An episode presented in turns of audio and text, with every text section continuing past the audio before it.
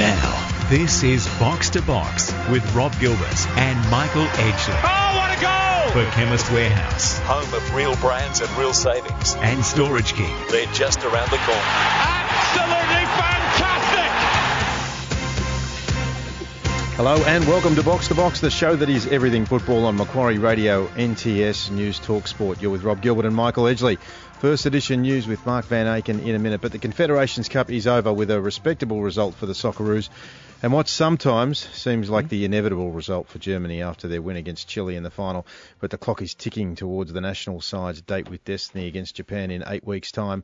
We'll be tracking every step of the way as August 31 looms. But in the meantime, there's plenty on in the world game for us to dissect. First up, Australian football journeyman Scott Jamieson joins us. After a glittering A-League career across four clubs and a brief stint in Sweden, former Socceroo is the first signing of new Melbourne City coach Warren Joyce and is expected to shore up the left edge of the pitch. Looking forward to that chat. But earlier in the week, Michael Lynch wrote an article in the Fairfax newspapers suggesting that the Association of Australian Football Clubs may be ready to lobby FIFA to disband the FFA board if their demands for change are not met. In the last 48 hours, the FFA has issued a press release announcing a FIFA AFC mission to Australia later this month in an effort to end the impasse over expansion of the sports membership. We talked to AAFC chairman Rabieh Krayem to try to get to the bottom of some of this. Our man Dean Hennessy, the Victorian delegate, will of course be joining us for that discussion. Then we'll wrap up the opening hour with that very man Dino to talk through the domestic game. In the second hour, we'll kick off with second edition news as we always do. But as any regular listener to the show knows, we're big supporters of the women's game here on Box to Box.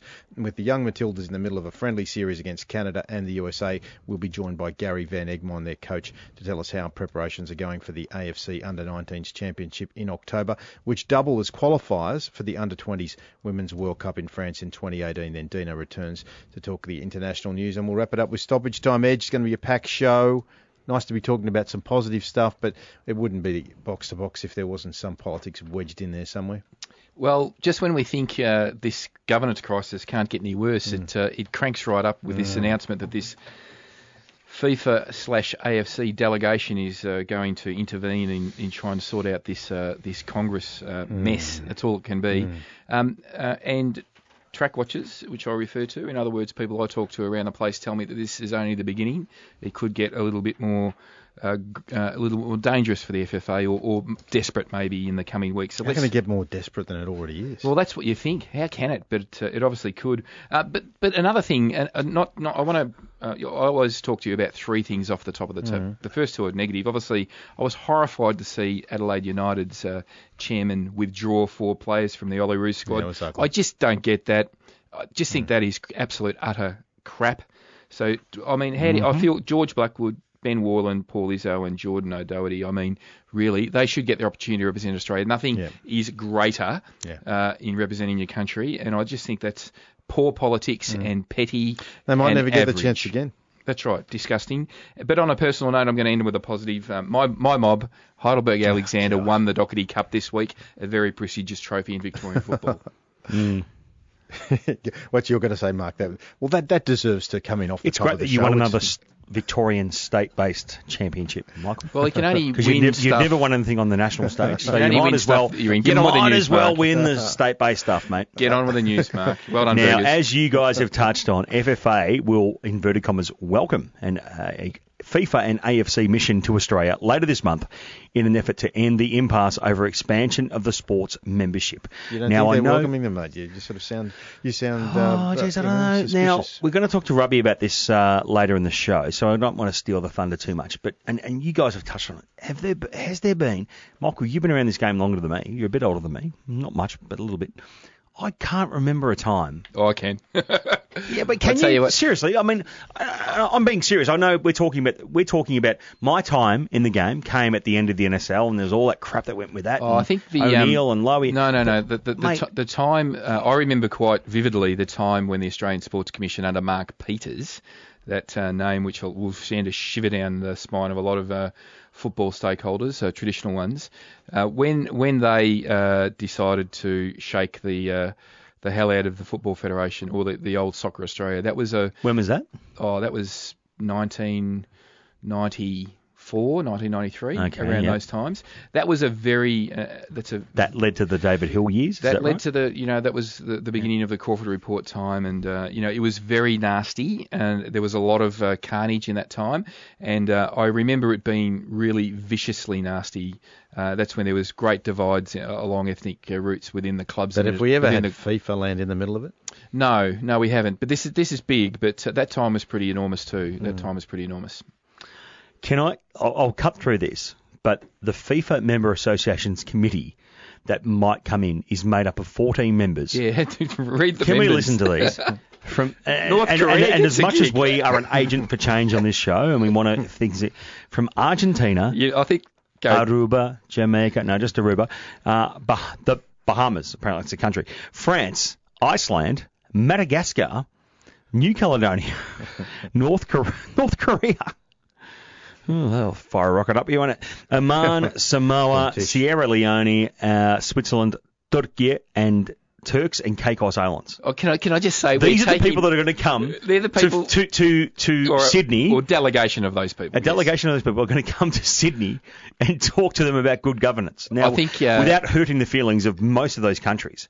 I'm not sure many of those countries are known for their great governance, Michael. In, in fairness to the FFA, I think they uh, released the members of that committee just so people like Mark and I and you, Rob, can, Can actually piss out of them, yeah. absolutely have a good laugh of it because uh, we're taking lessons in democracy from North Korea, please. Yeah, I well, mean, it seems really. old Kim Jong Il's got uh, a few distractions going on right now. Um, Oh, but- but this is the world that the FFA has you. to play in. Yeah. I mean, and uh, and and you know, people have to be careful what we wish for here because Hmm. it could be a disaster if uh, things go So, more pear shaped. Serious question. I've Yeah. got five pages of news. I'm not sure we're going to get to those tonight. Serious question for you two learned gentlemen. Mate, or mates, how does he get to this? Stephen Lowy. Now, whether you think he's a plant from his dad or not, he's a very smart, you, you can only assume he's a very smart man. How does he lead a board that gets us to this position? Well, I Michael, mean, you your can, hands up, go. You, you can spend you can spend three hours uh, sort of analysing that, but We've in a nutshell, but in a nutshell, um, I think the issue is very clear. The FFA is trying to retain control uh, commercially and uh, legally over over the old enterprise, and um, you know they fear a, a dwindling of their capacity to do that by letting. Uh, and and this is an awful term to uh, to use, but um, it has been mentioned in dispatches that the lunatics may gain control of the asylum again, and that's what they used to refer to uh, representatives of the clubs previously. So, you know, it's a it's a it's it's a dangerous time, but that's pretty much what it is, Mark. It's the FFA trying to retain control, and they are fighting tooth and nail to do that, and they don't want the uh, you know they don't want a, a very cumbersome and broad uh, spectrum.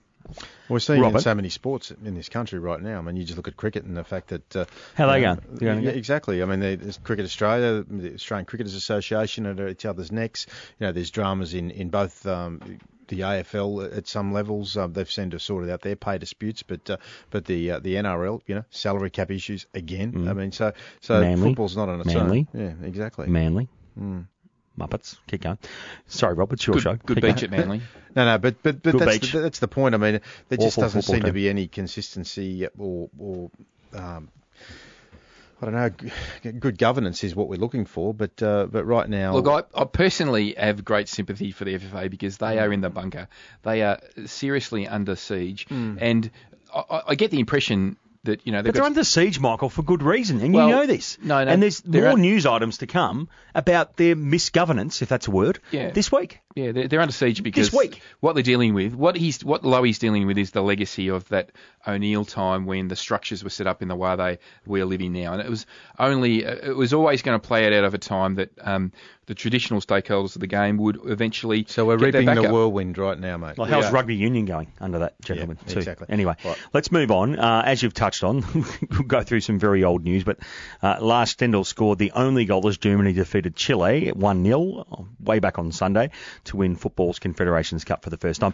The only thing we'll say about that, good tournament, great tournament. I think uh, the G- the Green and Gold Army people we had over there, um, small group, had Lovely. a great time, Yeah, lovely. and I can tell I can tell you from talking to Kieran Pender, John Davidson on the ground, it is ripping and raring to go. Despite all the stuff we see in the news about Russia and Well organised, great Trump, stadiums, hospitable people, Yeah. fantastic uh, value with the Australian dollar. we just over need there. to get there.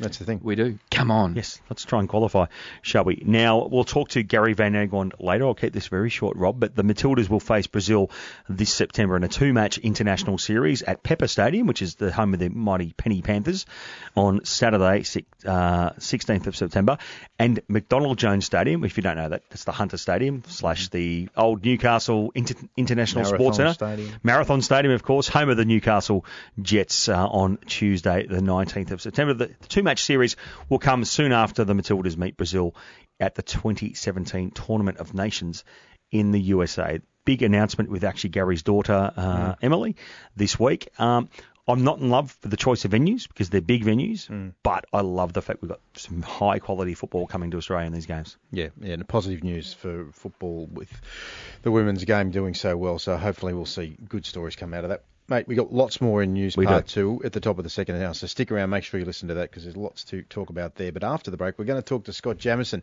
He's been around the world. He's back home again. He's come to Melbourne. He's a Western Sydney boy, but uh, he's going to hopefully uh, be one of the agents of change at Melbourne City to uh, help them to start to achieve on the expectations at that club. So stick around. Scott Jamieson's next on Box to Box. Box to Box. Can you believe it? For Chemist Warehouse Home of real brands and real savings. and Storage King. They're just around the corner. And this could be the most crucial goal of all. As this is Box to Box on NTS News Talk Sport. Now, when you look at Scott Jamieson's journey from the beginning of his junior career in the western suburbs of Sydney at Kings Langley to the Bolton Wanderers through four A-League clubs and a stint with IFK's Göteborg in the Allsvenskan, not to mention four Socceroo caps, you'd think he was a veteran, but the 28-year-old hopefully has his best years ahead of him after signing with his fifth A-League club, Melbourne City, on a four-year deal. Welcome to Box to Box, Scott. Thank you very much, guys, for having me. Hey Scott, doing a little bit of prep for this evening's conversation, mate. I, I trolled through your Twitter account and uh, I found a uh, an interview with um, a Swedish radio station, which was quite uh, enlightening, mate. Yeah, um, I'm pretty sure you're talking about the uh, the, the podcast, the Below View podcast. That was the one, yeah. And and I'd say any of our listeners who, who want to have a bit of a listen, jump onto Scott's Twitter account and uh, you'll find. He, he- no wonder he, he signed up with Melbourne because he, he's a coffee nut as well. So at at least he's going to get that Yeah. addiction filled. But it was a great chat because Dominic Bossi was on there and they, they really did their research on you. It was more of a profile piece that one. Yeah, they did. It was. Um, it's actually quite um, quite a good thing that that podcast. It's a um, run by essentially a fan who um, has a real passion for, for the club and, and, and wants to you know uh, try and get it out there. So it was um, no, it was very uh, very thorough and very well done, and um, you know it was a, uh, a good interview. Hey, and uh, and that's how I, I learned how to pronounce the F corp correctly. I think Yeah. I've got it right, mate. So, uh, uh, but the question is, you know, you, what you there was all sorts of drama when you when you left Western Sydney around getting the release, and, and you got the, the big contract, and you're a student of football. You know, your father uh, was a professional footballer. Um, you know, uh, why why did you come home? Um, oh, look, without going into it too in depth, um, you know, there, there was a few uh, personal reasons and private reasons um, that initiated the uh, the return back to Australia, and um, essentially, um, you know, being uh, you know 28 and, and having had two stints overseas now, it was kind of the case where you know families um, you know taking precedent. Um, Yeah. not so much over football, but I guess it's just um, you know important for me to be back in Australia and, and around family. So um, that was the main reason. Um, you know, I was I was enjoying over there. I mean, I got injured and was out of the team for a bit, but um, you know, was still confident that that uh, my return in the team was, was very near. But as I said, um, you know, it was private reasons in, in regards to the initial, um, you know, kind of, you know, I guess reason of, of why I came back. Scott, you're just making your way around the uh, state, the uh, states of Australia. You've played in New South Wales and Western Australia, and now you're down to Victoria. Any chance at the end of this? of. That's right, South Australia. Any chance uh, at the end of this uh, four-year contract you, you could squeeze Queensland in as well? Well, don't rule out Wellington also. um, I'm, I'm just, I'm actually, it's just a tactical reason. Everyone, um, you know, keeps talking about it, and uh, my answer is I'm, I'm just trying to buy a property in every state in Australia, and then I'll, I'll make my way to Wellington. Um, it's one of those ones where people, uh, it's, a, it's an easy thing to talk about, I guess. That I've played for, uh, I guess, the majority of, of, of clubs in the A League. Um, and I guess you could you could probably angle it where you know I played for a lot of clubs, and people probably think I've fell out with clubs, players, or whatever, but it's never been the case. Um, I've had a great relationship with each club uh, when I've left. Uh, Adelaide uh, still a great relationship, uh, even though it's a, a, a lot of different people running it. Um, you know, Perth, um, I've got a close ties to Perth in regards to, um, you know, my, my partner, she lives there. But, I mean, even last week I was in Perth and, and caught up with Perth Glory players and caught up with Kenny Lowe at their training ground. Um, so, uh, Western Sydney, I've got, um, you know, a amount of respect for them. Um, it's my hometown club and essentially, um, you know, a very special club to me. But, yeah, as I said, it, it's kind of uh, been been talked about a lot, but it's fair enough. I have no problems with that. But um, yeah, I've never had any bad problems or bad blood between any uh, any players or any club. Uh, if anything, the opposite. I'm, I'm quite fortunate that I've, I've, I've kind of got good relationship with with um, each of the players and clubs. There's a lot talked about Melbourne City. You know, they are the um, obviously the, the City Group and the financial powerhouse that they are, and uh, the stories around um, obviously Aaron Mooy. Um, you know, the, the City Group selling Aaron for more than what they purchased the club. Um, in in a in a short uh, summary, Scott, what impressed you enough about the City Group and Melbourne City to sign for four years? Um, well, essentially, you know, when you first talk to a club, um, your your first impression is of the club. Um, now, Melbourne City, uh, in the in the last two three years have have made inroads in the league, um, have made markers in the league that uh, you know other clubs maybe haven't with regards to professionalism, uh, regards to facilities, um, but also the ownership. You know, with the City Group um, says a lot with with what they want, and that and that's winning. Um, now, also, yeah, I guess um, being 28 and, and uh, the the four year contract, um, you know, obviously did play a part. I'm I'm not gonna not gonna shy away from that. You know, having that four years is um, I don't I don't want to call it security because security maybe is deemed comfortable, but um, you know it's something that I guess, as I said, it has that four years where I can put some building blocks in place. Um, but more importantly, my brother lives here in Melbourne. Uh, Mm. He's lived here for the last eight years, and, and being around him and being with him is, is um, you know a massive thing. So all those things um, you know intertwine and, and come together. But um, there's no doubt about it that the club uh, wants to win and, and, and um, you know, wants success, and that's something that, as a footballer, you know, I want too. So, it's um, you know, it was a great match and, and a great opportunity, and, and one I'm very thankful for. This is Box to Box on NTS News Talk Sport. We're talking to new signing at Melbourne City, Scott Jamieson, about his uh, return to Australia and his first stint uh, in Melbourne in the Southern Capital. Now, Scott, uh, mate, when you first started playing in the A League, it, it, it all happened so quickly. I mean, you you were in a grand final, you were in an ACL final, you you were named the best young player, you you, you were capped with the Socceroos. You must have thought, geez, how good is football back in those days? And but you've moved forward and you've seen some of the harder times. You know, you've you've done your Achilles, you've had injuries uh, at an international stint. At the age of 28, with a with a you know a, plenty of years left ahead of you, uh, h- how are you feeling about um, extending you know y- your uh, career, you know into your 30s and possibly even uh, getting the eye of Ange Postecoglou again? Um, look, in regards to uh, playing, you know, yeah, 28, and um, you know, I've been around, I guess, for quite a while in the A League. I, I came back to Australia at 18, and like you said, had an amazing start to, to my Australian career with everything. And I guess I kind of thought that was the normal. And, um, you know, I had a rude awakening the next year with Adelaide with results and, and form. So, um, yeah, throughout the, the career, there's been, uh, like many players, ups and downs. Um, but, you know, it's all been a great learning curve and it, it's got me where I am today. And, and that's sort of the most important thing. And, you know, I'd like to think um, I'll, I'll see through this contract and, and that'll take me to 32. And then, you know, I look at uh, other left backs going around and, and Mm. definitely see that, you know, I could, you know, play to, to the same age as them. I mean, for instance, Josh Rose, who was here last year, is around his mid 35. So, you know, that gives me great hope. And um, in regards to, to the national team, it's, you know, it's not something that, um, you know, is a, is a factor in any decision I've made um, over the past 24 months. Um, I'm pretty sure that, you know, the, the, the manager of the national team has um, a lot of players that he, he sees fit, and, and, and um, maybe not one of them at the moment. And, you know, if it doesn't happen, then um, so be it. I'll, I'll still support the Socceroos and uh, want them to do well. But the fact that I've, um, you know, played for the national team um, a few times is something that I cherish, and um, you know, no one can take that away from me.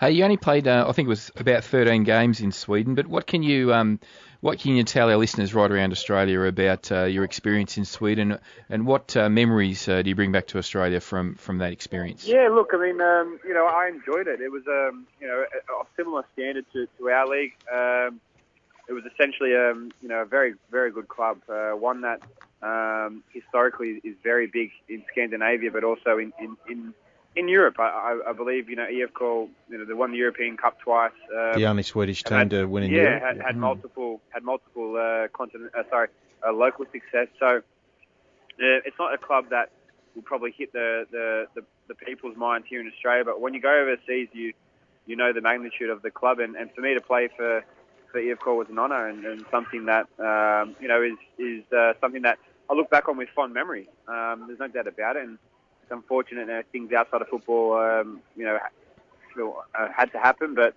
Um, it's a case of you know the Swedish league is, as I said, very similar in a way. Um, there's some really strong teams, and you know there's, there's a you know one or two that uh, are very poor. But overall, it's a it's, it's a good um, consistent league, and essentially it's got the European tag, so there's a lot of there's a lot of eyes on it, and, and that's um, you know something that I think's uh, you know a very uh, big carrot for, for any players going over there because there's a lot of eyes on it, and it's a league that's respected. Well, welcome home, mate. Um, we base ourselves in Melbourne this program, so we know all about the coffee down here. So rest assured, mate, you've made the right decision when it comes to uh, getting a good cup of coffee uh, in this town. Uh, hopefully, we'll see you uh, part of uh, a club, mate, that uh, that really starts to achieve on the expectations that that everybody in Australian football has, mate, and and will light up AAMI Park. No, thank you very much, guys. It's been a pleasure talking, and um, we'll hopefully do it again soon. Yeah, we sure will, Scott. Good on you, mate. Good luck. Cheers, After the guys. break, stick around. The former North Queensland Fury boss and current chairman of the Australian Association of Football Clubs, Rabieh Krayem, is going to join us to talk about uh, just how his organisation plans to talk to the FFA, to FIFA, to the AFC in an upcoming Congress that's going to be held in Australia this month. So stick around. That's all next on Box to Box.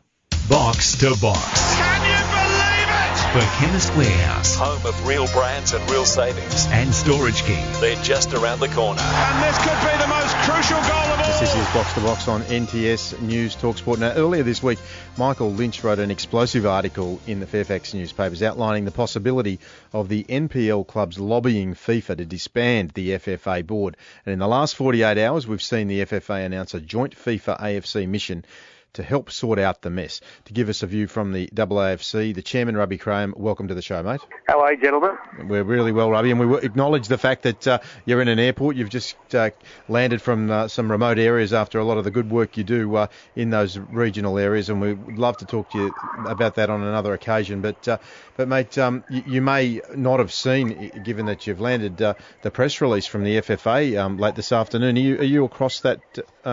Yeah, it's funny. I got off the plane, and the first thing I saw was all these messages, and uh, obviously I thought it must have been important enough. So, yeah, I've read the uh, read the emails, and I've seen the uh, the uh, the mix of it all, and you know, I think there's nothing surprising in that. I I think the key in that is that FIFA have rejected um, FFA's 931 uh, structure of the Congress. So, you know, I, I think that that's been one of the key points along the whole way that they want a broader uh, acknowledgement of the football community in their Congress, and 931 doesn't do it.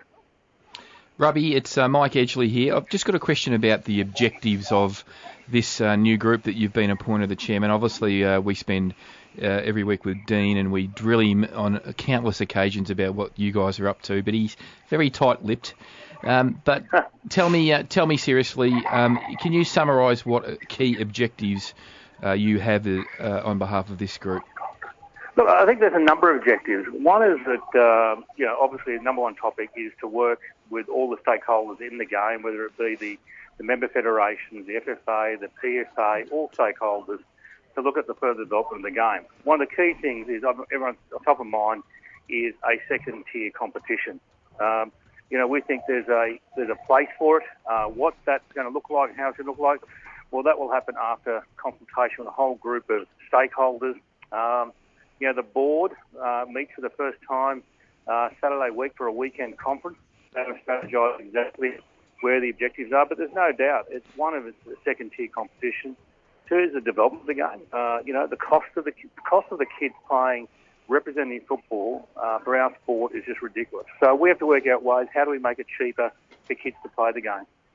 And you know, football is the only sport where if you play representative football, you actually pay to play pay for the privilege. Every other sport, it's a privilege to play representative football. In our sport, it's you have to pay, and I- and I think there's something wrong.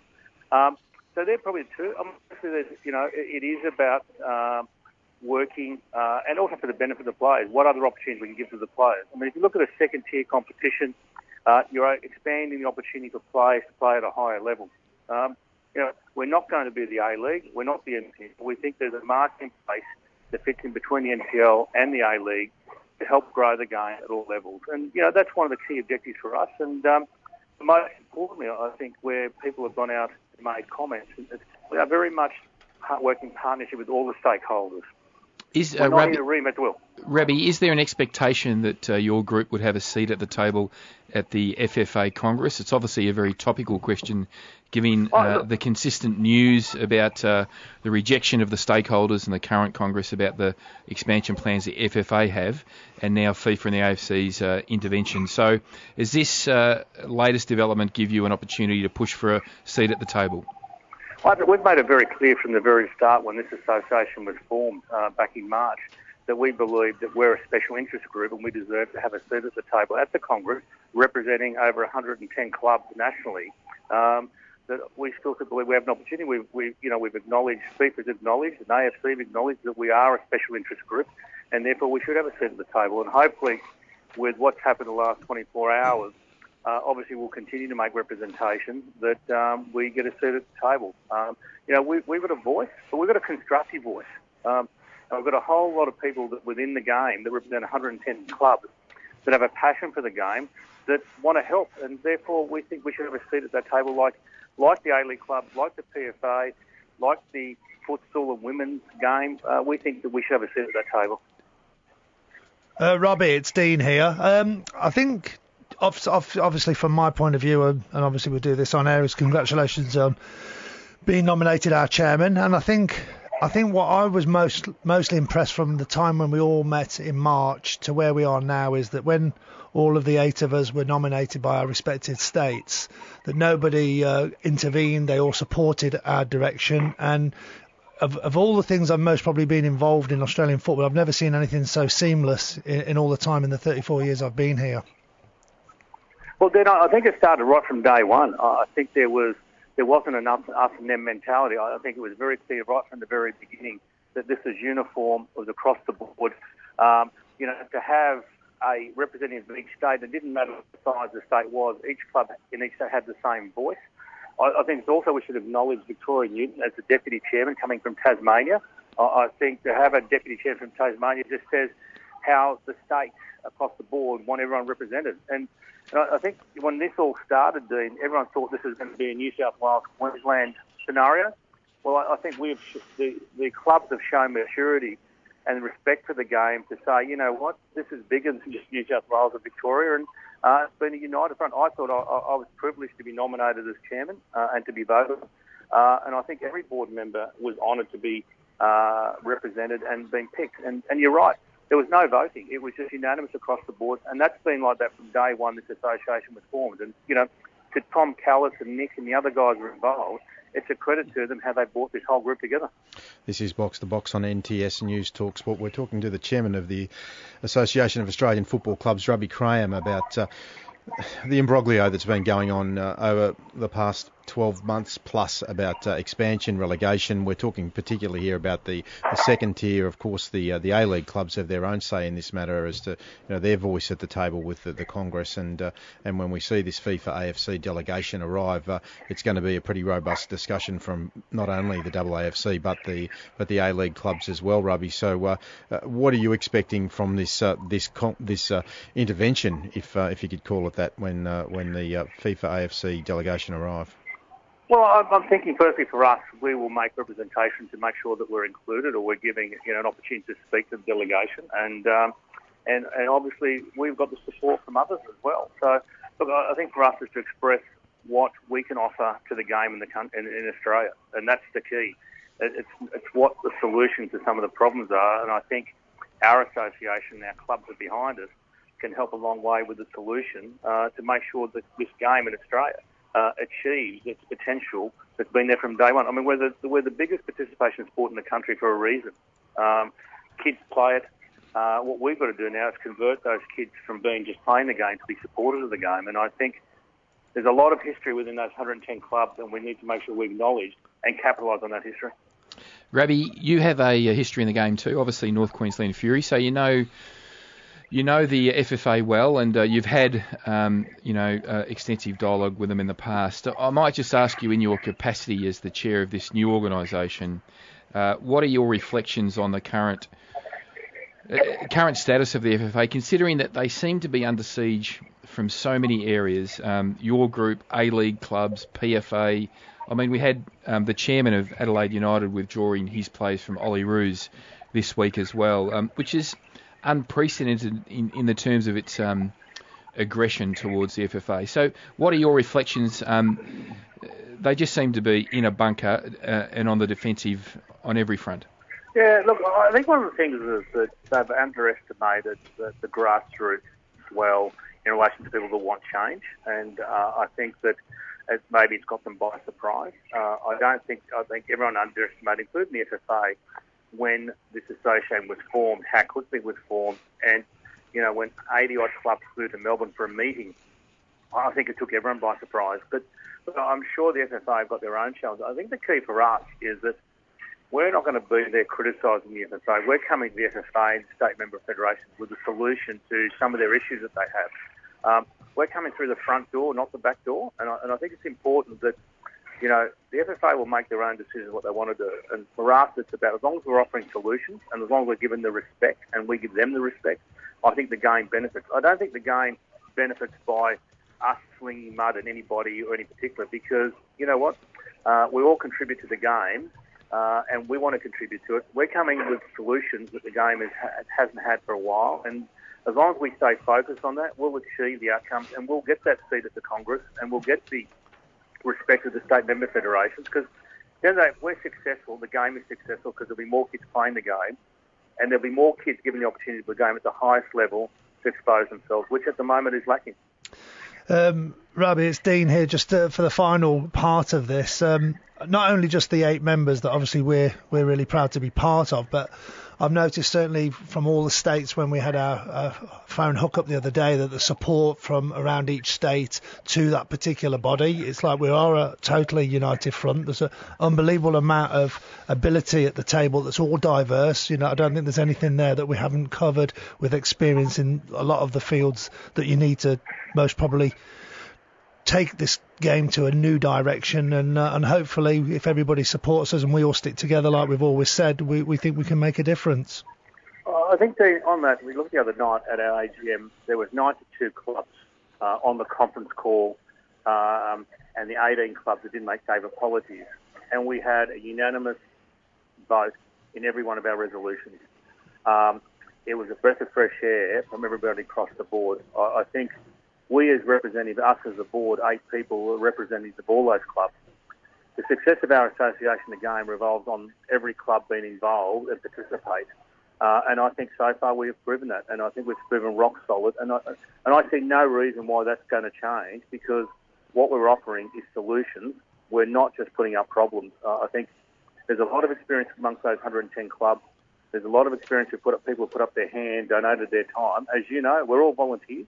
You know, there's a lot of us are putting their money out of their own pocket to, to do things, and and I think we're doing it for the right reasons because we have a passion for the game. We want to see succeed, and I think we'll never lose sight of that. And I think that's why we've got unanimous support from 110 clubs around the country. Hey, Robbie, thanks so much for joining us. I think there's a few more conversations around this subject that uh, will be had uh, not only on this show but across uh, the, the spectrum of Australians, Australia's football media. Um, there's a lot of heat in this conversation, and uh, and it, and it's it's going to take a while to resolve yet. But uh, hopefully, if uh, if the conversations at the, the committees levels when the when the FIFA and AFC people are together with the FFA, the AAFC, and the A League clubs, that that if the discussions had in a similar fashion to tonight, then uh, then things will work out uh, for the best in the end. Thanks, guys. And look, most importantly, I think we're all got focus on the solutions of the game, um, and as long as we maintain that, the game will succeed. And, and thanks for all your support. No worries, Robbie. Talk to you next time, mate. Thanks, guys. Dino, you're going to stick around because we're going to talk a bit more about the domestic game on the park. Yep, that's all next on Box to Box. Box to Box. Can you believe it? it! For Chemist Warehouse Home of real brands and real savings. and Storage King. They're just around the corner. And this could be the most crucial goal of all. As this is Box to Box on NTS News Talk Sport. It's been a bumper show so far. It gets bigger with Dino sticking around to talk about the domestic game. Dino, uh, the longest off season season in the history of, of uh, football, but um, there's plenty going on still. There's always something going on in football, isn't there? Oh, is there what? Yeah. That's a good thing about this job. You know, even if, even if you've got nothing to talk about, we, we've got a two-hour program and we can never fit it all in. No, it's unbelievable. Exactly. No, it's um, A League, Dino. yeah. Look, I think we've we've gone through over the last uh, ten weeks each and every individual club and got a little bit of a you know the landscape of what's happening out there. There has been a little bit of news during the week. A Bit week. of movement, isn't there? A couple of There's a players. bit, yeah. Some big names. Anything that you're thinking of that you Well, obviously Scott Jamieson we spoke to earlier in the Jamo show. on, yeah. yeah, it's a, it's a big move. But um, what about Corey Gameiro? Obviously the former Sydney and Mel- he didn't really get a game at Melbourne City because City, his no, right, injury, injury. injury wrecked. Two Rico. That's right. He made his comeback, believe it or not, in a friendly at Hume. Yeah. And I bumped to him, bumped into him in the car I park you didn't in. bump into him too hard after well, not too Ricos. hard. And he, look, even when he came back on that first run out, he's electric quick over short Because- distances. The pe- people who know say that he can play, don't they? They say that he's all right. Yeah, look, he's got a, a tremendous amount of talent, but it's like Hmm. anything. If you keep stumbling with injuries and It's you difficult, can't but get but going. in fairness to Brisbane Roar and John Aloisi's program up there, they have given a lifeline to a few players uh, over the last couple of years, and some of them have done okay for them. So so that's an interesting signing. The one that really got me though Yep. was uh, I think I'm expecting Central Coast Mariners to improve this year, and I, I am. And Mark's laughing over there, but. Thank God he's not on, otherwise he would have yelled at me. But but I see Josh Rose going home to Central Coast as a good signing. He's a he's a good handy A League player. I Yes. think he'll he'll add um, some steel to that defence. Very consistent. Um, obviously, Central Coast has been a home for him for a long time, and you, you generally gravitate back to the places where you've had a lot of success, which he has. So uh, you know, we look, we wish Josh obviously a lot of luck in uh, his, his new role. I mean, and they've you know they've been quite, I guess, aggressive in the transfer market. They've, you know, uh, to be fair to Paul Okon, um, we thought at times he did a really good job last year, the way they tried to play. I mean, sometimes that doesn't bring results for you, but I think he's got certainly a belief on how he wants to play, and I think the, some of these additions could hopefully, you know, give Central Coast a bit better chance of moving up the ladder. Can I throw another one at you? Of course you can. Okay. The, the other one that I wanted uh, to just highlight is that um, Mark Bridge, who was a prolific uh, scorer in the A League, He is. He's um, he's available because in Thailand, uh, Chiang Rai United, I assume, didn't pay him, and the PFA's been able to extract him from that. So he's available. Uh, which A League club would snap him up? Because I think he's a good player. Well, Bridgie, I mean, obviously we know the, the Sydney FC, you know, when he was there, and then obviously he uh, had a you know great time when he was at the Wanderers. Who would need someone like Bridgie right now? I would suggest. Brisbane. Well, I don't know because he's got Gameiro. Yeah, but Um, but would would possibly would possibly look someone like a Wellington.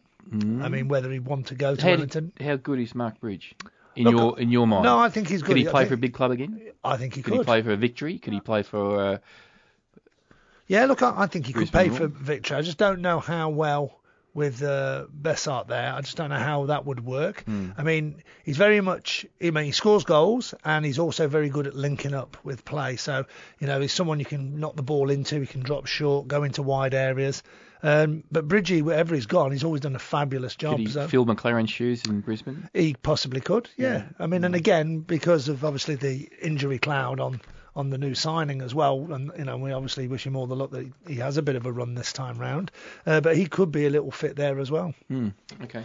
Now, also just touching on uh, Wellington, a little bit of a a little bit of an update. So there's been not so much in from the actual football side in regards to players. It's uh, the coach, and obviously former Knicks coach, and uh, it was co-manager of, of the Knicks when uh, when um, Ernie left the uh, the scene. Uh, he's actually now gone to Stoke City Wow. and he's gone there. Um, he was what they called the interim coach at, uh, at the Phoenix, and he's uh, took up a position um, with Stoke City in their under 23 coaching department, which I thought was really, really A interesting. development role.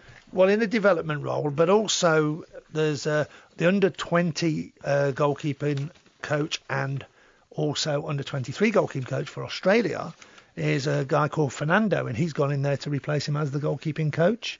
And we've had Luis Italiano playing for Bulleen in that, in our domestic competition here in Victoria in the NPL for Bulleen. So yeah, I think he's back in pre-season, and uh, he's now left back for pre-season in Wellington. Any other things in the A League that you caught your eye? Well, I just wanted to get your view. I mean, I, I had a massive crack at uh, Adelaide United's chairman in the opening of the show. yes, I I mean, for that. withdrawing those players. I mean, what's your view on that, Dean? I mean, How, how do young players, Dino? How Yeah, would, I mean- if if they come to you and, and say, Gaffer, what's going on here? He's taken my chance away. They've, you know, played all their life. They finally get the chance, and the bloody chairman does this to them. yeah, look, I think because the argument is they get. I mean, the argument is that they go away with Gombau and they get to work with Gombau, and then he gets to push the ones that he wants to push in the in the discussions around the Socceroos squad. So surely that's a, an advantage for the players to do that. I think international football for young players is, is vital. It's vital as part of their development, going into major tournaments, and you shouldn't really disadvantage any player, uh, irrespective of what the circumstances are.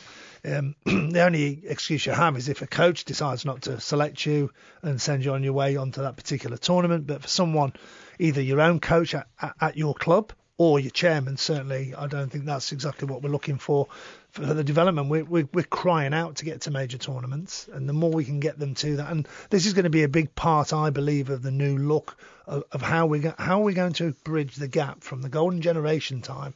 And we know the answers, but the thing is, how do we now deliver that in a new world? And it's going to be really interesting space. But these young players, all the good ones, were playing first team football at an early age, and they were battle hardened when they went to major tournaments. Nowadays, they're just playing youth team football, youth against youth. It does not work.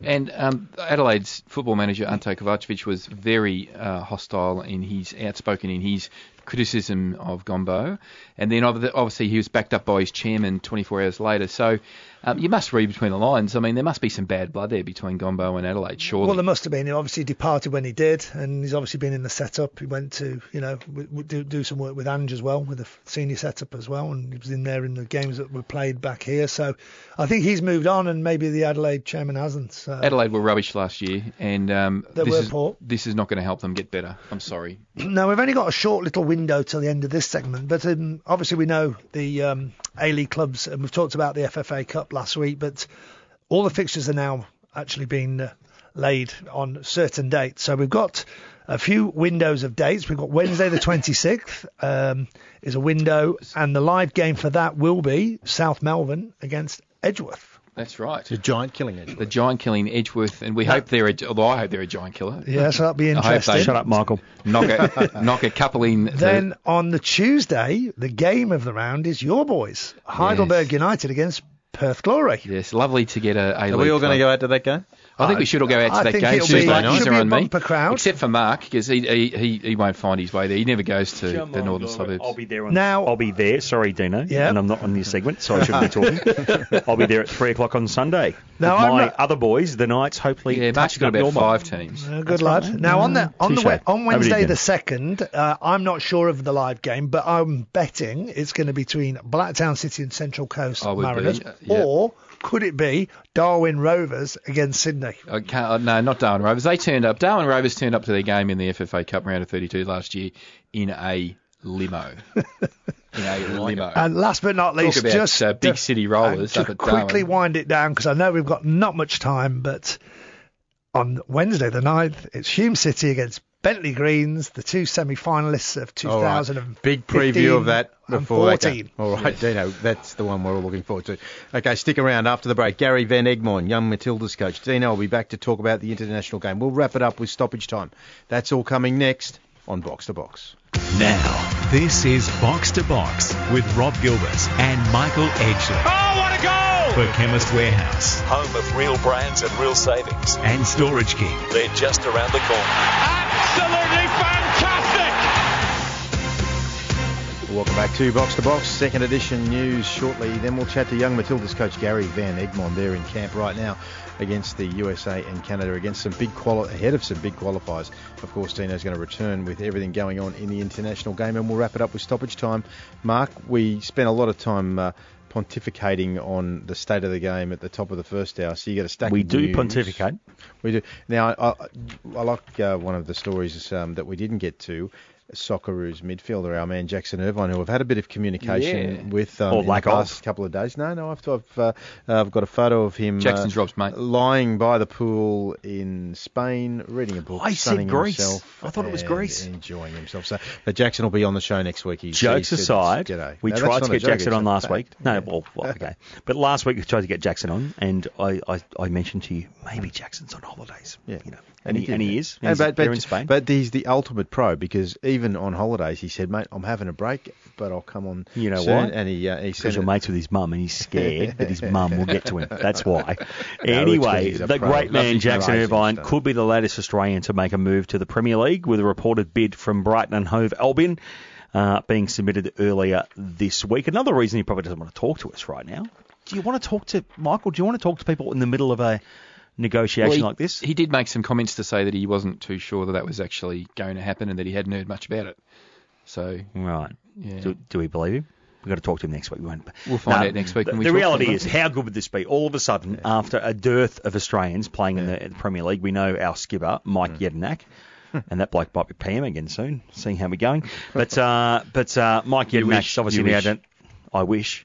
I do wish because it would be a landslide for my mob. But anyway, um, the reality is we haven't had a, a number of Australians in the Prem for a long time. All of a mm. sudden, we might have. We we've might have a got, few. We've got two. Yeah. We might have three. yeah. Finally "Yeah, it'd be which can only be good for Ange Postecoglou, surely. Yeah, yeah. Well, look, that's what we need. I mean, we we, we you know we talked about the and Confederations Cup and it's Optus over. Sport and- because more people will subscribe to watch them. Correct, but but but you know our performance at the Confederations Cup, we didn't make the finals, but but the wave of, of performance, you know, just ended on, on, on a crest, didn't it? And uh, you know, for a player like Jackson who had an absolute ripping game against Chile, and then Chile go on to make the final and, and put in a creditable performance against Germany, so so it all, it all sets up a, a decent form line for for, our, for Australia, and and if we can get players performing at the, at the top level and getting critically regular game time, um, then all we got to do is beat the Blue Samurai and then knock off Thailand, and then we all head to Russia and get excited. The Samurai again. Blue, mate. Get it right. Come on. Speaking of the Sorry about that, Socceroos, mate. Mark, are they going to face Thailand at AAMI Park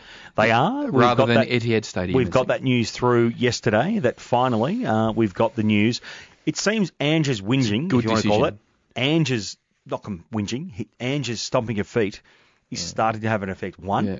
with the FFA, and then with the state. uh, So, football fans, Socceroos fans, get to what? get I mean, to going be a cracker. and Seriously. bring your voices because we're going to need to score goals and plenty of them. And can I be serious? Like, guys in the room, and I, you don't have a voice, Dino, you're off, but I'm excited about seeing the Socceroos play at AAMI Park. So am I. It's a if it, was fantastic at, if it was at the MCG hmm. or Etihad, I'm still excited I'd be to see the excited anyway, but I'm very But excited about seeing it. You, you go, hang on, seeing this team play at a rectangular, proper hmm. football stadium where you can sit on top of the action, Yeah. Mate, very excited. Well, I, I watched a, a lot of games um, during the, the Asian Cup. I went to every game at, at, at AAMI Park, and it it, it really. I, I haven't been to an international uh, football tournament. I've been to you know Olympics and things like that, but uh, but I, did feel that that stadium was was a perfect fit for, for games at that level, and uh, and then to watch it, uh, you know, from the media centre. Uh, Oh, w- w- well, it, it was just well, you know, Eddie, as they do that, the, Eddie. the overflow area inside. Look at Eddie guy on the wing. Look at me. I know radio's on- an audio thing, but there's a bit of a visual head Bit of wobble with that, wobble. wasn't it? Yeah, so, what I was saying, gentlemen, as you distract I was me, behind was the goals with the real people. But keep going, Rob. That's fine. you, you real people, mate. You, Mm, You're drinking Chardonnay, Chardonnay behind yeah. the goals these days. yeah, but, but look, bottom line, great venue. It Hopefully, we'll wasn't, pack it wasn't it out. Chardonnay, I can promise you. Yes. Sorry, Rob. and, p- and hopefully deliver a good surface because the surface at AAMI Park has uh, been It a bit is miss fantastic. Although we saw that last week with the PFA survey came out, the best surface in the A League, and it was Wellington. So it wasn't even Because they get plenty of rain. inside. Well, yeah. Also, yeah. Anyway, moving on. Now, one-time Socceroo Curtis Good could be on the move. Uh, linked uh, with League Two side Notts County, which uh, might ring a bell in Dino's this mob. studio somewhere. 442 We reports a on the phone to 24-year-old Corey could be and on the way out of newly promoted Premier League club Newcastle. They probably United. haven't changed the change room since then. I would say. They probably don't have hot water. Because they don't have anyway. any money. he joined five. Anyway, Newcastle United, who he joined five years ago from Melbourne Heart. There you go. There's a blast from the past. There was raps on him uh, early in his career, but uh, the fact that he's joining Notts County in uh, League Two suggests he's probably not gone in the trajectory he thought he should or wanted to. Oh, maybe not. Uh, Dino, did you touch on uh, Des Buckingham before? Sorry, can we cut that out, Nige? Did you touch on it? Yeah, I did. Okay, so I'll ignore that totally. Sorry. Sorry, Nige. Move on to Wayne Rooney. Okay. Yeah, Wayne Rooney. Go to Wayne Rooney. Yeah, Now, Everton have not ruled out a deal to bring Wayne Rooney back to Goodison Park. Sky Sports have uh, revealed this week the 31 year old is likely to leave Man United this summer, having fell winter for us, having found opportunities limited under Jose Mourinho last season. I reckon this is unreal because fans Hmm. love this stuff. Because he's, he, I mean, he's played so much for Manchester United. It's been incredible performing for them, but he loves Everton. He's a he's a Liverpool lad. He's blue. And I know it might be a bit of a long bow to draw, but having seen John Be- John Terry already um, head off to Aston Villa, and I know we're going to talk with uh, Dino you know, later in the hour We have about stoppage time about that too, Rob. Yeah, exactly. But but what it, it might say to Wayne, uh, Wayne Rooney is, you know what, if it's good enough for him, it's good enough for me, and uh, and I might go back there and, and actually play some football. But why wouldn't the. Yeah, exactly right. Why, why wouldn't you want to go up the? Is it the M57? Mm-hmm. Yep, and go home. 59? No, Dino. Sorry, F6. We'll get there eventually. Go up the highway anyway, and go home and play for the club you've played. You know, Awesome. That would be a great finish. And, Fans love it. And look, d- do the do the Toffees have ill feeling towards him for leaving? No, no. no. So great. So go back. And I'm saying this as a Liverpool fan. I'd love to play Wayne Rooney again. Imagine if he At turns up. Yeah, the I'd theatre of to smash dreams. Wayne Rooney uh, 3-0 at you know, don't forget that they're building a new stadium, Everton, as well. So Oh, Goodison. really? Are they? I, I don't know off the top of my head Uh, whether this Funding is the signed last off and year I have with Is it Michael? Or? But but but he's still he's still got designs on playing in the World Cup as well, and uh, and, and he's, having the, a go. the I'm not even captain an of- Everton supporter. Have a go at Sebastian Hassett. He's an Everton supporter. He'll have a go at anybody. I will have a- we know that. But Sebi? the point being there that that Sebi, that- if you ever respond to any message or email or text, I'll have a go at you too. Yes. so the He's the big time. Your little time. Big there, time. gentlemen, is that if he does get on the park, he may be just a chance of resurrecting his international career. You reckon? I don't know. I'm just throwing it out We there. might put that on stoppage time and see if Dino agrees with that, uh, being the Welshman that he is. Anyway, Western Sydney Wanderers have announced the uh, signing of striker Oriol Riera for the next two A-League seasons. The 31-year-old Catalan joins Wanderers as a marquee player from La Liga side Deportivo La Coruña, having spent last season on loan at fellow Spanish side Osasuna, which I'm pretty sure Johnny Aloisi Yeah. played at. Yeah. So on paper, this is an awesome signing, Hmm. but he doesn't have a great goal scoring record, which is not great for a striker. Well, you think they would have done their due diligence, Tony Popovic and the uh, people at Western Sydney, who um, have a lot to live up to out there. The fans will be looking forward to seeing him go around in the famous red and black.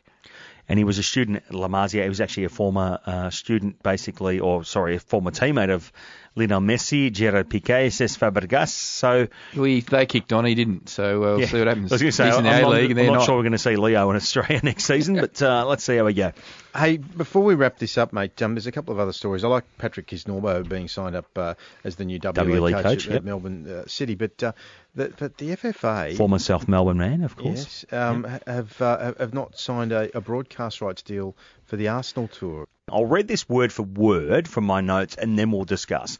FFA may have missed a million dollar free kick after failing to cash in on the broadcast rights to the Arsenal tour in Sydney. Now, of course, those games next week against Sydney and Western Sydney at ANZ Stadium will be televised live and nationally on SBS, but the FFA won't receive a single cent from the broadcast rights for the highly anticipated Gunners tour. Now, Michael, as we know, when these teams come out to Australia, this. When these teams come out to Australia, they pay a $250,000 royalty, which is, essentially, which is a sanctioning fee. Sanctioning fee, that's right. So FFA basically get, what, a million bucks a year from these sort of things Well, for free? 250 grand every time someone comes out to That's play. right. So they love that. They get the rights to this. They haven't been able to do a deal. Now, when we say million bucks, that's probably a bit misleading. I think because that is misleading. In the past, the big tours have, have done that. But even half a million bucks, whatever it I might think be. if they Whoever could, sold it, which they is could have sold them, they would have. And I just say, I'd, or, or do we- it. So the point is, Mark, Michael, why can you- they not sell? You're asking me rhetorical They cannot questions. sell fire to the Eskimos. These people, can yeah, they? yeah, but you also they these standalone games in the local domestic market have limited value in terms of you know what are the production costs associated with SBS to put it, to do Couple this hundred grand, exactly. as you so know. they're not going to hmm. shell out a fee to the FFA as well. So Okay. All right, boys, let's wrap it up. Oh, we'll at least be able to watch okay. it on TV. That's yeah. Okay, yeah, that's it. Next up, stick around because Gary Van Egmond, the coach of the young Matildas, is going to join us. They're in camp right now against Canada and the USA. Mark's related to Gary Van Egmond in any way. Could be. Oh, they'd have to be. You know, these, uh, these Dutch are interbred, Van so Aken, I'd Van suggest- Egmond. We're all German originally. All right, stick around. That's coming up next on Box to Box. Box to Box. Can you believe it? For Chemist Warehouse Home of real brands and real savings. and Storage King. They're just around the corner. And this could be the most crucial goal of This is. Box to Box on NTS News Talk Sport on digital radio, streaming on a number of apps. And of course, the, the podcast on boxtoboxnts.com.au. Now, Gary Van Egmond is a name synonymous with Australian football at so many levels, but right now he is the coach of the young Matildas who are in camp in a competition or competition mode, I should say, with uh, Canada, USA ahead of a whole bunch of big tournaments coming up. Welcome to the show, Gary. Thanks, guys. So, Gary, before we, we get into the, the nitty gritty of your, your preparation for uh, the under 19s uh, um, tournament coming up soon, which we understand doubles as qualifiers for the under 20 Women's World Cup in France next year, uh, this uh, mini tournament uh, of friendlies against Canada and, and the USA, you can't get much uh, better quality competition than that. No, exactly right. Look, they're both powerhouses in uh, in women's football, and for them to come to our shores is uh, pretty unprecedented, actually. So, you know, we're really relishing the opportunity to play against them, and um, you know, it's like a, a precursor, if you like, for those very important World Cup qualifiers that are going to occur in uh, in October. Uh, what do you know about the Canada and USA teams, Gary? Is it uh, a bit a, a bit like sight unseen because there's so much focus on our Asian uh, competitors, or, or do you know a little bit about them? Yeah, look, you know, obviously from from a senior point of view, we've we've been able to to, to play against them quite often um, with with World Cups and uh, and, and Olympics and, and, and so on, but. Um, we haven't really seen much of the youth, and, and today I was actually lucky enough to, to witness the game between Canada and, uh, and America. And look, they both played a really um, nice brand of football, looking to, to control the game with the ball and, and keep possession. Um, they were, from my point of view, um, very good individually, technically. Uh, there was a good understanding in regards to both moments uh, with and without the ball. So they'll, be very strong competition for, for our girls, and uh, we're, as I said, we're really looking forward to it. Well, it's a huge few months ahead. Uh, I'll just want to ask you sort of a few questions about um, the the squad that you've assembled. Um, it- it's obviously a difficult task. Uh, uh, trying to put a squad together like this. Can you tell us a little bit about the process that's been undertaken to get to this point? Um, because obviously, it, I mean, reading between the lines, you would expect this is the squad that you're going to predominantly work with in the lead up to the, the, the big qualification matches in October. Yeah, look, you know, uh, we've had a number of girls come in. We, we basically started last year when we had the pre-qualifiers in China, where we we played um, Mariana Island and Jordan. Um, we, we came through that unscathed, which was which is great. So uh, most of the, the process in regards to selection um, is is done from uh, the, the state federations and, and obviously the W League team. So you know, it's good to see um, some of the younger girls playing in the W League again. NCC Challenge, which is an under 17 comp, gives us a bit of a heads up in regards to the players, and then we rely quite a bit on the um, federations of each state, so the te- technical directors in each of those areas to to supply us names, and, and again then to start to look to see how we can have camps and bring the girls together, and, and then we start to assemble uh, a, a squad of, whi- of which we feel that's um, the best squad we most possibly can can uh, can have here in Australia. This is Box to Box on NTS News Talk Sport. We're talking to Gary Van Egmond, coach of the young Matildas, uh, currently in camp with uh, the team playing against Canada and the USA ahead of big qualifiers coming up. And uh, and we look at um, at, at, names uh, in the squad. Um, Melinda Barbieri, that's a name we recognise, mate. Um, uh, but of course, players like Ellie Carpenter and Alex Chidiac. But uh, mate, um, can you can you point out a few other players that that some of our, our listeners may not be as familiar with that that they'll be expect, expecting to see, uh, you know, within the national junior sides and uh, and of course the the W League competition coming up. Yeah, some of these girls have had some W League um, experience already. So you know, Nikki Flannery, Grace Maher, um, like as you said, Ellie Carpenter, uh, Princess Ibini, um, Remy Siemsen. You know, they've, they've had some some experience. Claire Wheeler, uh, Jada, she's obviously um, had some experience as well with uh, with Wanderers. But you know, someone like a, a young uh, Rachel Lowe, another girl, Amy Sayer, they, they're probably girls that haven't had as much experience um, at W League, but they're definitely um, super talents and, and, and coming through. And I expect you know both of those girls would play a fairly um, important part as we go through for qualifiers. And what about uh, just tell us a bit about Jada? It's a bit of an interesting story. Um, she's obviously has some Indigenous heritage. Is that correct? Yes, that's correct. So um, obviously um, she's she's a, a goalkeeper, but um, and she's made an impression already at uh, at uh, W League level, hasn't she? She has, and, and, and getting very close at uh, at senior level as well in regards to the national team. So, look, she's a wonderful talent, and you know she's been nurtured quite well as um, as you can see of, of, of, her journey so far. But you know, she's she's a prestigious uh, prestigious talent, and, and following probably in um, in her heroes, Lydia, her idol, yeah. if you like, yeah, in Lydia. Yeah. Uh, so you know, that's that's a that's a really nice story, and she's a very very talented girl, and um, you know. I'm expecting her to take that next step. Sometimes it's difficult for the girls to take that next step from, or you know, any youth uh, internationals to take that next step to, to senior level.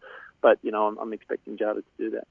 Now, what about the, the group more generally, Gary? I mean, uh, you're in a good position to uh, assess.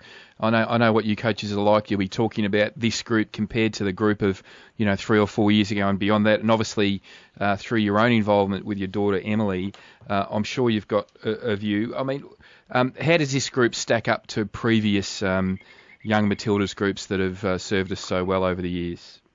Yeah, look, I think they're a, a pretty talented bunch. They're a very tight knit bunch. Um, and again, you know, we're, we're starting to benefit from the fact of uh, uh, some of these kids have now been within the, the curriculum and the football philosophy for a number of years.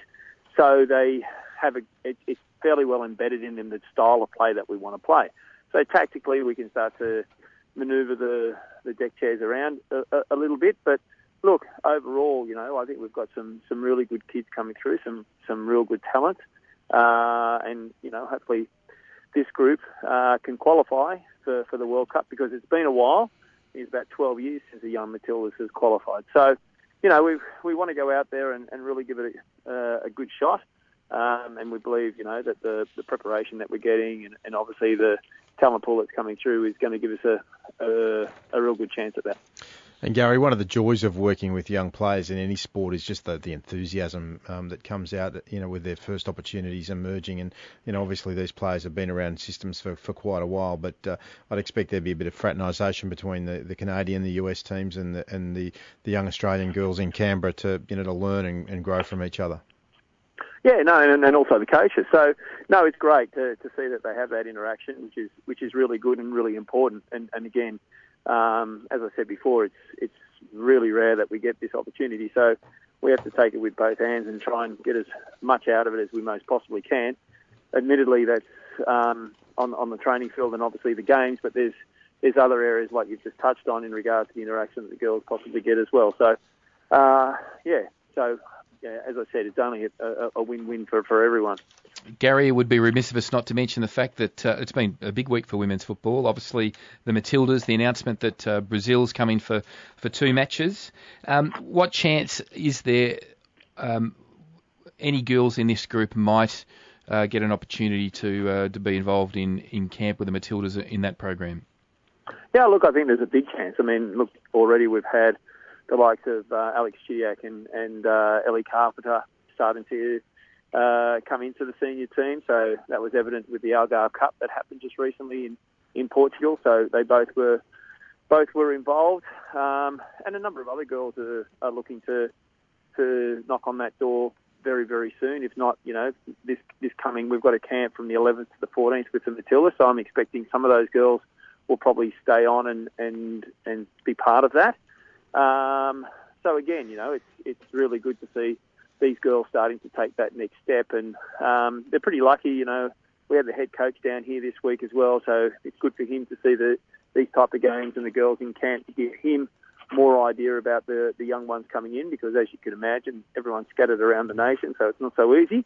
So when we, we do get these opportunities, it's great to see that everyone involved is is looking to see how we can start to get that next generation, if you like, uh, starting to come through. Gary, it would be remiss of me not to ask. It, there's when you read the squad, there is an obvious um, uh, thing that stands out that there is a large proportion of New South Wales girls. Is there anything we read into that? Is the the standard in other states not as great as New South Wales? What's the uh, what comments can you re- reflect on that one for us?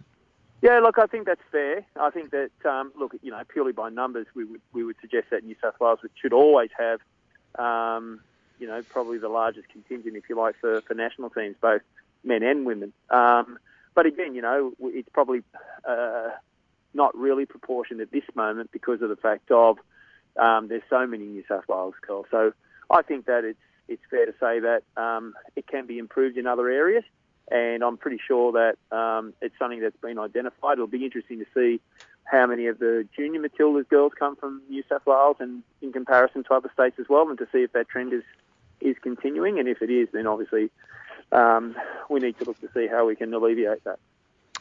Gary, thank you for your insightful breakdown of uh, what's coming up, mate. We're all excited Good about luck beating the Yanks, mate. We love to beat the Yanks. At any, at anything. at anything.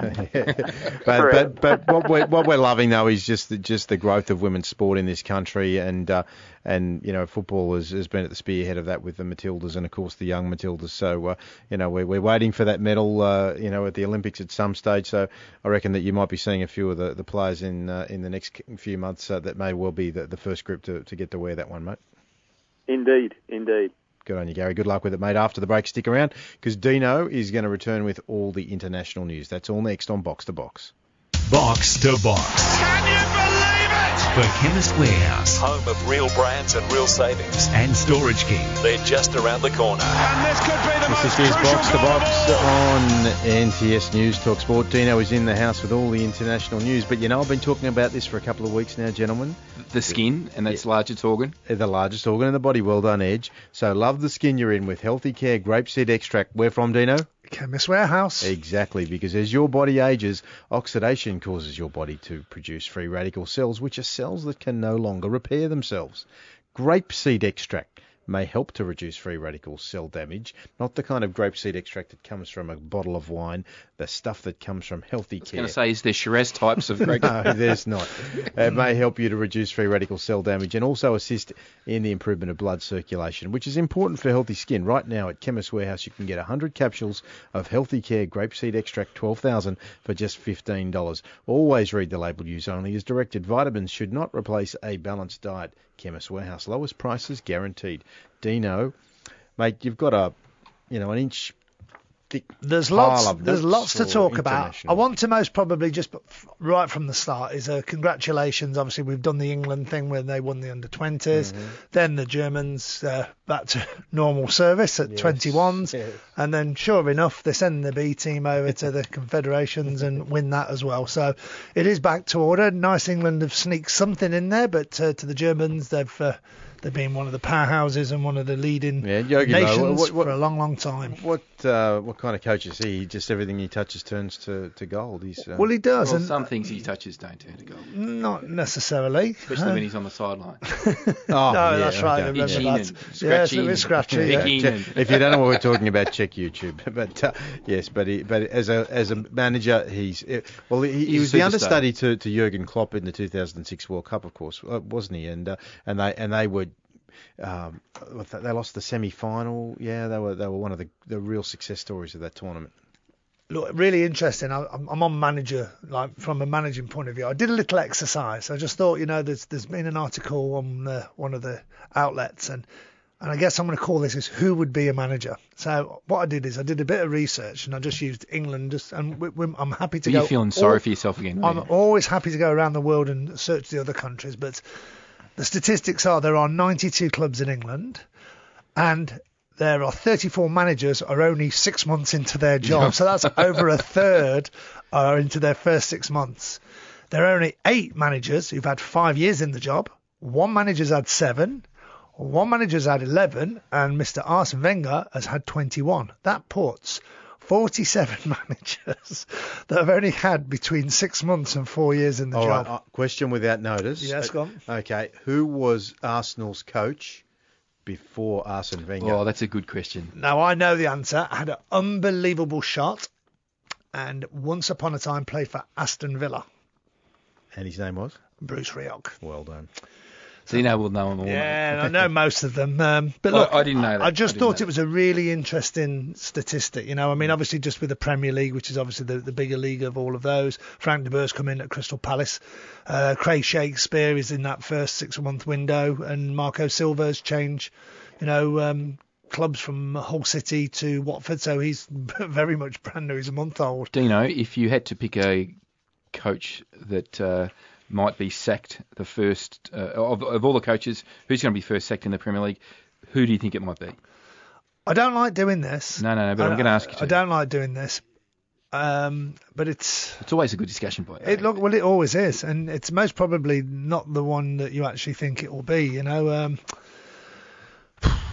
it's hard. Um, I'll, if I'll, I'll go get this far, if Slaven Bilic He was doesn't, the one I was if he doesn't Yeah, go, if he doesn't get off to a really good start, Hmm. I mean, I know they did recover towards the end, but it was painful at times, uh, especially at that new stadium. So if they don't settle well in their home, and Slaven doesn't get off to a reasonably good start, then that could be potentially the first one. I mean, the new managers coming in from Though the owners at West Ham, Gold and Sullivan, do have a history of sticking to their. They do. sticking with yeah, their coaches. Karren Brady. Yeah, Yeah, yeah. absolutely. I mean, we've met them, as you Yeah. know, and uh, they, they, you know, they were great with us when we were there. Championship, well, that, that could be a lottery. And there's, there's that many new managers in there. Oh my God, Harry Redknapp at Birmingham City. I'll tell you what, the Blue Noses. That's. I wonder what the uh, as the Blue Nose fans line up for their chicken balti pies and bovril. Um, do you think they'll be thinking Harry Redknapp? How long is he going to last? Well, it's interesting. Harry, like, I'm going back, as you know, and while I'm there, Birmingham play Forest, and we're going to organise with Birmingham, and hopefully Harry is there because my dad played against him, uh, never played with him, but played against him, and it'd be great for those two to catch up again. Um, long, long time, most probably between drinks. But what it also does, it brings us into the next segment because I, I had a little chat to, with one of our co-hosts here, and he was really keen on this John Terry story. So what's happened is, is he's basically declared his love for Chelsea, and I think there's some political nature there that one day he wants to be the manager. He has actually come out and publicly said that, which I understand and respect. He's been there 20 plus years, uh, been the captain, won you know won all the trophies. Missed a penalty in the Champions League, which obviously he'll most probably never forget that. But he's gone to Aston Villa, which are obviously Birmingham City's biggest rivals, and um, they've got Steve Bruce, who again we're friends of, as you know, Edge. We've been there when when he was at Hull, and uh, look, Steve Bruce got the nod purely because of his experience, and also a guy called Steve Round. And Steve Round didn't have a particularly big career; he had only nine games at Derby, and um, injured his knee and then got into coaching. And then he was in the England setup when um, Big Sam was there uh, but also his claim to fame was when he was working at Middlesbrough. And and, and when he was uh, also with the England squad he used to go in and work with the England squad. And that's where John Terry's gone. Well there's two people. One I really like Steve Bruce and respect him. But he really rates Steve Round. So that's been one of the biggest reasons why he's actually gone there. And, and John Terry could have got a, a start at a number of uh, of uh, Premier League clubs. Well, Birmingham City, um, Harry was into him, weren't they? they, they oh they were. in a big way. So they were they were really. But you know what's going to happen? Fate will have a hand in this. There'll be a, a League Cup or an FA Cup tie somehow or other. There'll be a Fate will game between conspire, Aston Villa and Chelsea, It will, yeah, won't it? And yeah. uh, and he'll have to do something. And uh, and You're probably right. And look, I think they bought a really good leader, and I think Yeah. I think that's going to be really important for for that rebuild at Villa. Villa is an unbelievably big club. I mean, Yes. of, of, out of the success in Europe, I think they lie 4th in, in British clubs in the history of, of, of European football. So they're a big club, got a massive support. Um, and you know, I think I think John Terry's still got a lot to give the game, and he's a you know he's, he's a good pro, and he's he's been very successful in his life. Now to move Dino, on, hang on, Yep. just, there are some big names in uh, the coaching ranks in the UK Yep. of those 96 clubs that you mentioned, or in England in particular, but none bigger than the Hull City's coach, Leonard Slutsky. where is this? Hull City's coach? Hull City. Yeah, Exactly. in the championship. Leonard Slutsky. That is a question without notice because you've only raised that.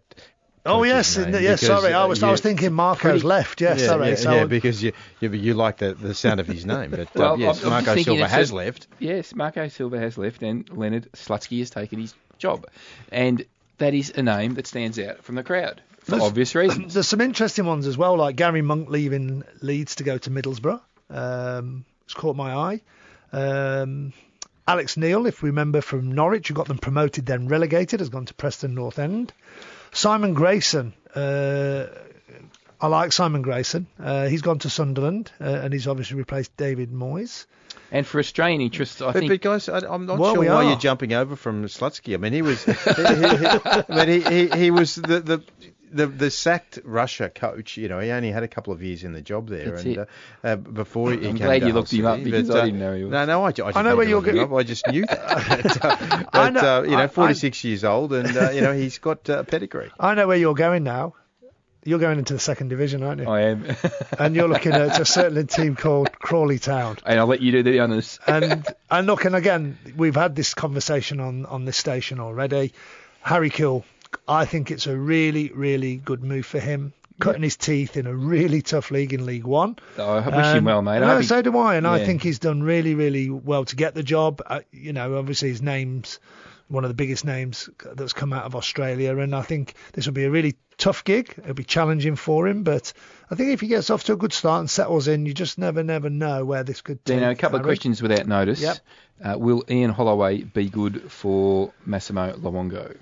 Um, I think so. I think he's quite a good man manager. He's uh, very, very funny. To he's he's one of the funniest guys you ever interview. Um, Very experienced, isn't he? very experienced and being successful. Yeah, and I think yeah, I think Mass will do, do well under him. I mean, it'd be totally different to Ange, and I think you need that in managers. You don't want always the same type of character in and around you. You want to see how. I mean, you only have to look at this this actual story. The, they're getting managers on a regular basis, so they get to see a lot of how people work, and everybody works different, as we all know. Now, on a, on a little bit of a dampener note, I just want to just touch on this. We've always promised to stay on in touch with this. This is about the child abuse offences that we've on the show very much earlier in the year. Uh, I think it started late last year, and uh, there's a guy called Bob Higgins uh, from Southampton, and he's been uh, charged with 65 counts of indecent assault. He actually is 64 years old, and he's uh, appearing in the Southampton Magistrates Court on July the 20th, so we will keep everyone posted there. It'll be interesting where that goes because that could then line up, obviously, a lot of other cases to follow, as we all know, which we've touched on in the past. Now, have we got long yet left? Squeeze one more. Squeeze one in. mate. Edge, go to your gossip gossip column. Yep. That's a big word. Yep. I'm going to just quickly throw out there. I've heard just as of yesterday, 75 million agreed for uh, Romelu Lukaku to go to Manchester United. Well, it doesn't surprise me that Manchester United would pay a stupid amount of money for a very well-known and exciting player. Because Manchester United wants to flex their muscles like they do, financial and otherwise.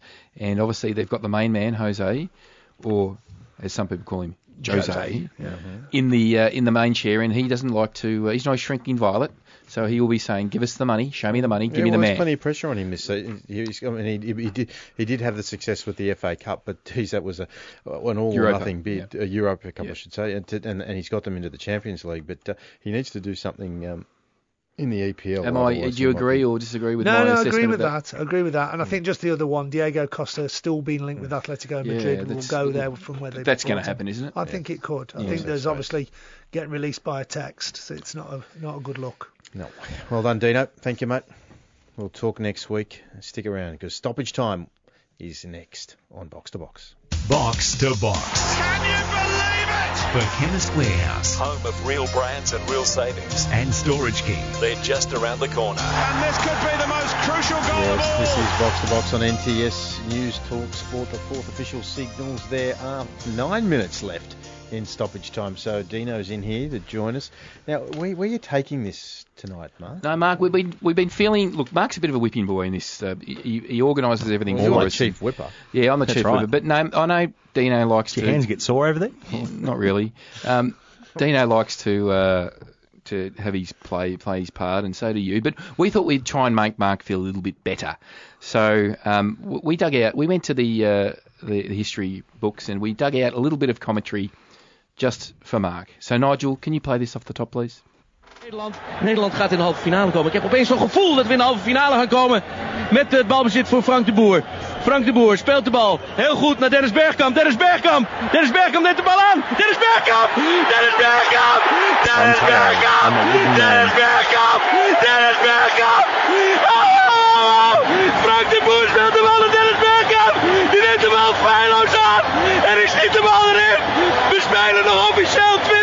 20 seconden. Dennis Bergkamp. 2-1. Now, Bergkamp running onto the ball. Bergkamp, the chip score! Holland! Absolutely brilliant from Dennis Bergkamp. What a marvellous finish. Frank de Boer seeking out Dennis Bergkamp. Oh, that's brilliant!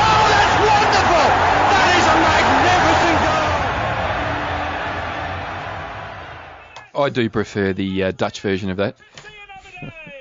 That is indulging, Mark. Just because his team can't qualify for international Well, we just tournaments thought or we'd even let everyone know they used to be good. We give him. Hook. They used to be good. hook. Marco, can you explain what that little bit of Well, commentary Michael, was from? I think it was uh, that was from France '98 at uh, Stade Velodrome in. Uh, help me out. It's uh, Marseille, I believe. Yes, and. Uh, uh, not a great medium for this, but the, the cross came in from, as you probably picked up in Dutch, from Frank, Frank de Boer. Frank de Boer.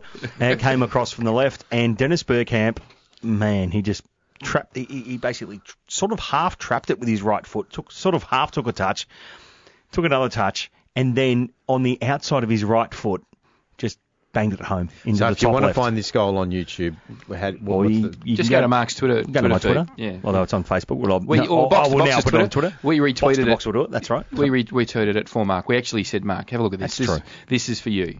Just we on, were Den- feeling. We were on feeling. Dennis Bergkamp though, there's What a other goals as well. A goal at Newcastle Hmm. when he was playing for Arsenal, Good and, the, and also the, and the goal at uh, Leicester was outstanding. But how good was the Dutch commentary? I mean, really. Brilliant. but but in the And fair uh, dinkum to department, translate for you, and I only know a little bit of Klein and Bacher and a little bit of Dutch, but uh, he said Dennis Bergkamp. Oh really? Dennis Bergkamp. no, but, Dennis but, Bergkamp. but in in the fair dinkum Dennis department, Bergkamp. the your your mob have got a, a glimmer of hope for the World Cup. No. They're not out of Yeah, it. no, you know. they're back in it. They They're back in it. you know, I didn't listen to your Euro segment. I apologise, but we are no good. No, fi- fi- I've got a couple the of Lucky I, things wasn't, on the lucky, I've, lucky I was born here and I got the Socceroos, who are guaranteed to make the World Cup. I Cup. liked I like their Ajax team, and I like their young centre half, the 17 year old. Well, you like Ajax, and that's why we are no longer friends now. There you go, mate. Hey, I want a couple of other things to throw into the mix here. Uh, the Socceroos are up to 45 in the FIFA rankings. Oh. Woohoo! Is there a cake? And and Does Ange get a cake for that? Like, Probably. oh, look at Um, 45. Look. Oh, oh. And off the back of um, off the back of the FFA um, cancelling the AIS slash Centre of Excellence uh, program, they've um, And un- futsal. Oh, that's what I mean. That's my you- point. They've undertaken further cost cutting with uh, the futsal going out the door. What do we think about the, all that money being saved? Is that just so they can Well, pay all that money is A League? probably being saved down at Storage King. Oh, really? Oh, Yeah, I, I reckon oh, that's where it's being saved. Because if you've decided to move to a new house, is watch out. seamless. I know. It can be exciting and stressful. Maybe all the money they're saving is getting stored there. Exactly. There's so $100 if you notes need everywhere. to move in, put it all into storage with the FFA's extra cash. The best advice you'll ever receive is to put it in storage and work out what to do with your new place next. So if the FFA want to get that cash, just lock it in there. Rob, get is there there. room at Storage King for Steve Lowy's credibility? Probably. There enough? But you know what else? A small Storage, space. Down at Storage King, there's been a few a few other things let out of the box. Do you know what else? Some more rival bidders for Network 10, which Ah. means more A League in HD. Absolutely. So if when you need to store something, get on down to Storage King. Whether you're the FFA, whether you're Channel 10, whether you're some capital equity mob, get on down there. Call Or 1 if you're Stephen Lowy looking to put your ego. Well, Frank once owned Channel 10 back in the 90s. He did. Yeah.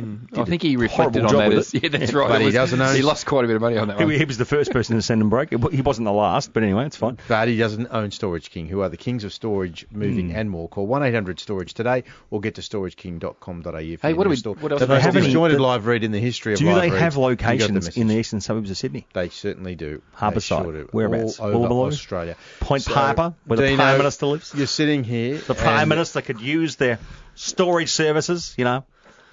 I could store my Prime Ministership there, for example. Anyway, Dino, you were asked a question. I don't remember what it was. I don't remember it either. Over to you. What is the question? I can tell you right now, if that other Rob's if that Catholic bloke takes over, I'm going. I'm done. Well, I'll tell you what I have found, and we didn't, we haven't covered it, but Glasgow Rangers, a very, very, very famous club from I've heard of Scotland. them. I've heard of them. Yep. You've heard of them. And Laura they've been on some, club? Yep, uh, been on some dark times and come back to the Premier League. Scottish been- Premier League. Scottish Premier League. they have not the played in a first round Europa League. Oh, that's Cup right. I've seen a few memes about this. Against the How'd it Lux- work out for them, Dino? Aga- aga- How'd work against out? basically a Luxembourg pub team. And, And- what happened? Gone away and got beat 1 0 at Ibrox in front of a At full Ibrox? house. Uh, Yeah, yeah, 1 0. Haven't gone away. But then, when they've gone away back onto the re- replay, uh, the replay uh, in their second leg in Luxembourg, which is a very very small village of 3,000 people, they've got turned out- the country or the got- city? No, no Or- the city both? or the Yeah. village. Two nil, and they're out. they're out the Europa Cup. Rangers are out. And this is the new manager. So poor old Pedro's under enormous pressure. So you know when we're looking at who He's- might go first, he might be a big chance. He's a big chance. He's been. T- I love the way Dean described that. Turned over by a Luxembourg pub team. And I also like that Dino described inadvertently the whole nation of, of Luxembourg as a village of 3,000 people, which to be to be fair is not far off. I've got to say it's not far off. This is stoppage time, Rob. You, you're getting a bit upset. We're getting a bit I'm not loose. getting upset. I Hey, just we're getting- this this is is this just is what stoppage time. completely We've lost our way with stoppage time in recent times. We've, We have. We've been quite time newsy. This is what Yeah. stoppage time is all about. Yeah, it is. It's supposed to be a bit of background. Now, Well, is there one more? no, no, I was just How much time? You, you've got the time there. Yeah, no, this time we've got a John Terry is now at Villa. Yes, we've been talking about them tonight. Gee whiz, the tattoo of one of their fans, and I've lost my notes, I've got to say, but one of their fans basically said if John Terry ever plays for our club, I'll get his name tattooed on my bum. and it's happened. And he's done it. Good on him. So, old I'm Wow- glad he didn't do old the Wow old Hennessy uh, over here would know old- all about that. the old West Indies joke. Welcome to Aston Villa. Have a nice day. Goodie for an oldie. Okay, you've gone too far even for me. I'm going to let that go. I know That's you fine. better, mate, because we want to stay on here. Who's but- the most famous American supporter of Aston Villa? Isn't Donald it Ra- Trump. Randy Lerner? Jane. Tom Hanks. Tom Hanks. Tom. Hanks likes Aston He Villa. does. It's his team. All I, right, I watched Sully last week. Good Yeah, movie. yeah, Good nice movie, tight um, stoppage time there. It did get out of hand, but that's what it's designed to do. The only person missing. Could we talk was over you more, Rob, Donald in this Trump. segment, you reckon? No, you couldn't. No? Do it. Or, uh, or, or Storage King plug. No? that's full time on Box to Box. Rob, you're uh, promoting a bit of fake news. What's that? This is fake news put out by the media. The fake news is that Box to Box is not over. We've got another minute. The press has become so dishonest You'll become that it dishonest. about it. We are doing a tremendous disservice It's to enough- the it's American enough of that. people. No, Tremendous disservice. We have to talk about it. Mark, you were talking about Find Michael what's Lynch before. Is he in, is he in I England? believe he's over in the UK at the moment, boys. What will Hello. he be doing in the UK? I'll be having a pint. Probably having a bet on the ponies. Would he, Simon be, Hill over there? Is he having would a he break? catch up with Um, Simon That's Hill? right. Si- Simon's over at the moment, to be honest, boys, because he tried to get Simon last week on the show, and he said, "Sorry, I'm over in the UK. What can I do?" Any chance they might be catching up with Rus? Yeah, I don't think so. I don't leave uh, my place for less than six million. You've been I don't on- think Simon Hill has six million. Anyway, work- I know time is tight, so back to you, Rob. All right, boys. Now that is full time. Fair on enough. Yeah. Join us next week when we'll have a Okay, lads. cavalcade of f- cast of thousands Great being with you. from one end of the pitch to the other in the world. Go City.